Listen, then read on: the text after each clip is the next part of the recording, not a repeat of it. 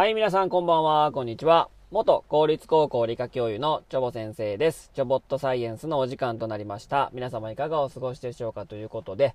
今日はですね、もう季節外れと言ってもいいんじゃないかなと思うんですけども、冷たい雨ということでね、またこれね、風邪ひく人が増えてね、ちょっと心配になるような天気だったんですけども、皆さんのところはどうでしたかねと。いったところでしょうかということで、今日はですね、恒例企画というか人気があるかどうかわかんないですけども、チョボ先生のおすすめ水族館シリーズということで、今日はね記念すべき第10弾っていう感じですかね、第10弾ということで、10個目のね水族館をご紹介したいと思います。今日ご紹介するおすすめ水族館はこちらになります。三重県鳥羽市にあります鳥羽水族館でございますということでね、私は三重県人ですのでね、もう三重県の水族館といえばって言われたら、ね、やっぱりね鳥羽水族館がですね、一番最初に出てくるかなと、思います。伊勢シーパラダイスとかね、島マリンなどもちょっとねもう休館になっちゃいましたけども、いくつかねあるんですけども、やはり、水族館といえば三重県でね鳥羽水かなみたいなね、もう通称鳥羽水みたいな、もうみんな鳥羽水って言うんですけども、それぐらい有名ですよね。で、三重県人だけにはに限らずですね、全国的に見ても、結構レベルが高いというかね、知名度の高い水族館と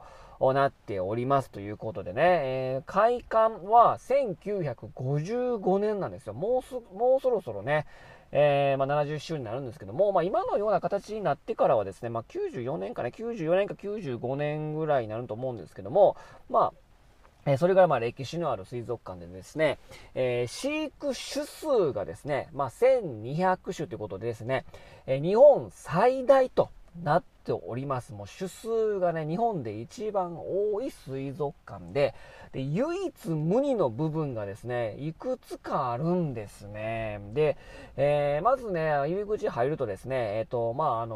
帯系のですね、サンゴ礁に住むような魚の大水槽がお出迎えしてくれるんですけども、でそっからですね、右に曲がっていくとですね、順路になるんですけども、ここでね、この他の水族館と違うところはですね、順路がないんですよ。順路っていうか、この右に曲がると、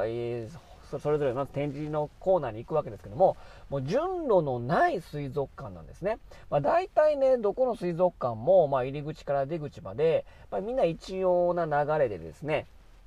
水族館、展示されてるわけですけども、鳥羽水はね、もう順路のない、もう自由度の高いね、もう好きなとこを好きなだけ、もう順番関係なく見てねっていうのが、これね、コンセプトになっておりましてですね、結構ね、一個一個時間かけて見ていると、結構時間かかるぐらいね、広いですし、それぞれのエリアがですね、非常にね、秀逸な展示もされておりますのでね、もうだから時間も、い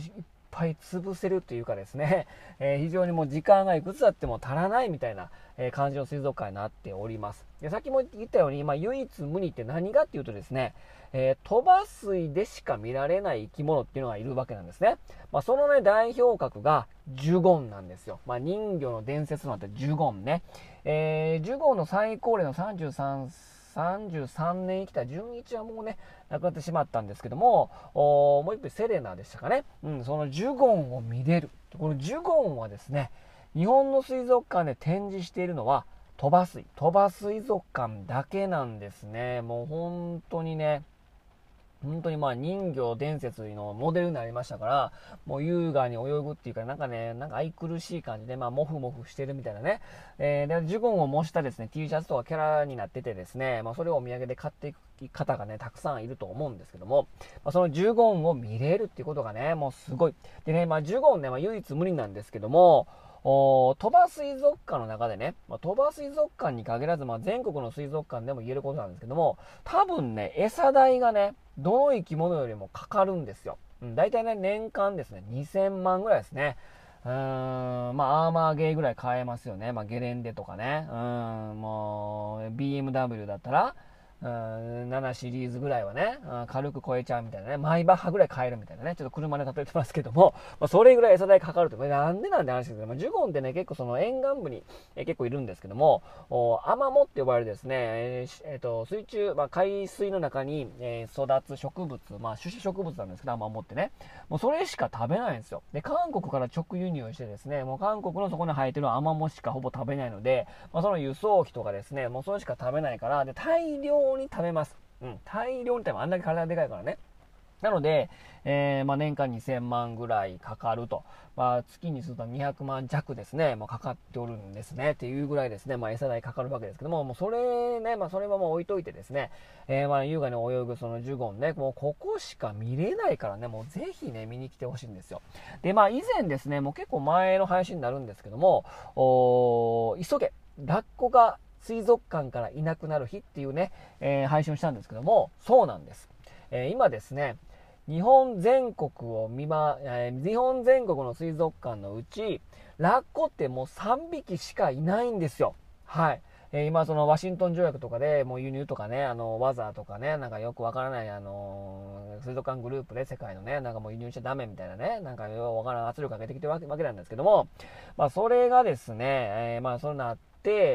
もう、まあ、一応ね、そば水族館初めてね、2世代飼育とかね、繁殖も成功してるんですけども、3匹中2匹がなんと鳥羽水にいる。鳥羽水族館にいる。もう1匹はですね、鹿児島の水族館なんですけども、もうそれぐらい超レアなラッコが、3匹中2匹水族館にいて、こう、つがいで泳いでる姿を見れるのは、唯一無二、鳥羽水だけなんですよ。もうこれはぜひ見に行ってほしいですね。で、まあ、ラッコのね、水槽と、ジュゴンの水槽の前はやっぱりね、皆さんもう感じ取るんですかね、唯一無二な感じが。もうめちゃくちゃね、水槽の前に並んでるっていうのがね、もう本当にまあ餌やりの様子とかですね、貝上げてこう割ってる姿とか、それが見れますのでね。で、結構高齢になってまいりました。なので、もうちょっとね、あんまり考えたくないけども、数十年後にはもうラッコっていうものが、水族館で見れなくなる日も本当にね、近いかなということで、まあ、本当に皆さん、もう今しかないです。もうぜひね、鳥羽水に行ってください。もう本当にラッコ見れなくなっちゃうんでね。というですね、まあ、唯一無二の存在がたくさんいると。で、その他にもですね、まあ、魚の飼育数も多いし、まあ、カピバラもいますしね、昨日配信しましたね、そういえばね。そういったね、もう、魚類、無脊椎動物、哺乳類、まあ、限らずね、あと、オットセイとかアシカとかね、ペンギンも今はフンボルトペンギンぐらいしかいないんですけども、まあ、キングとかエンペラーもね、昔はいたんですけども、もうたくさん鳥類もね、もう入れてもめちゃくちゃ種数数が多いですから、もうぜひこの唯一無二の存在の水族館に行ってほしいですね。で、結構ですね、やっぱりね、開館から70年経ってるので、まあ、できた当初の場所からはね、まあ、移転はしてますけども、ちょっとね、その、やっぱり水族館ってね、寿命がだいたい50年ぐらいなので、結構やっぱりところどころちょっと古いなっていうところもあるんですよ、水槽の部分とかね。でもそれでもやっぱりですね、やっぱ鳥羽といえばもう鳥羽水族館、もうランドマーク、もうシンボル的存在なので、やっぱりこのまあ地元を盛り上げる意味でも、まあ、ずっとやってほしいなと。ずっと続いてほしい。100年、200年とね、